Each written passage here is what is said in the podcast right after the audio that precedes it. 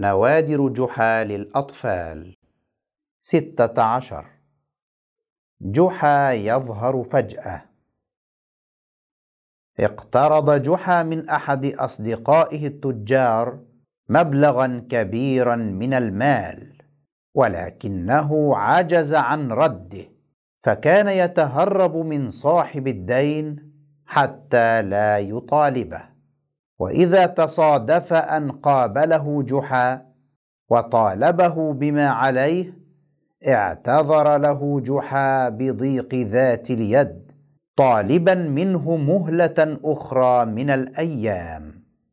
وبينما كان جحا جالسا في نافذة داره المطلة على الطريق ذات يوم رأى صاحب الدين اتيا نحوه.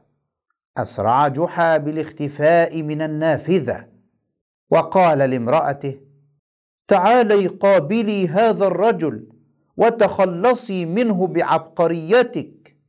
قالت زوجته وماذا أقول له يا جحا؟ قال جحا قولي له من العلل ما يخطر لك حتى ينصرف من هنا ولا يزعجنا بمطالبه. أسرعت زوجته لتترقب قدوم الرجل وجحا واقف من بعيد ليسمع ما يدور بين زوجته والرجل. فلما دق الرجل الباب فتحت الباب قليلا لتسأل من الطارق؟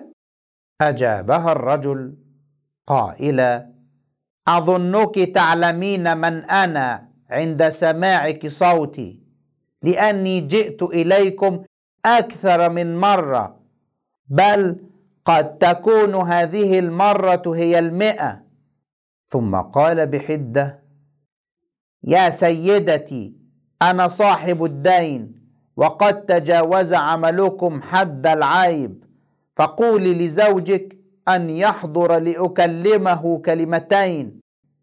قالت له زوجة جحا بتان قل لي ماذا تريد أن تذكره له وأنا أنقله إليه؟ قال الرجل أتقصدين أن جحا لا يريد مقابلتي ولا يريد أن يدفع ما عليه أيضا؟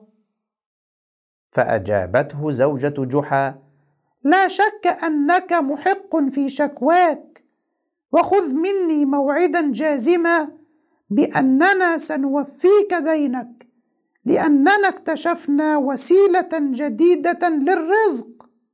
قال الرجل متلهفا أتقولين أن هناك وسيلة تستطيعون عن طريقها سداد دينكم حقا؟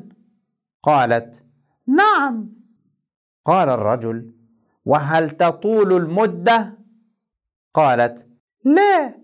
فإن قطعان غنم القرية بدأت تمر من أمام بيتنا وبمرورها يقع صوف كثير منها فنجمعه ونغزله ونجعله خيوطا ونبيعها ونؤدي إليك حقك لأننا لا نأكل حق أحد.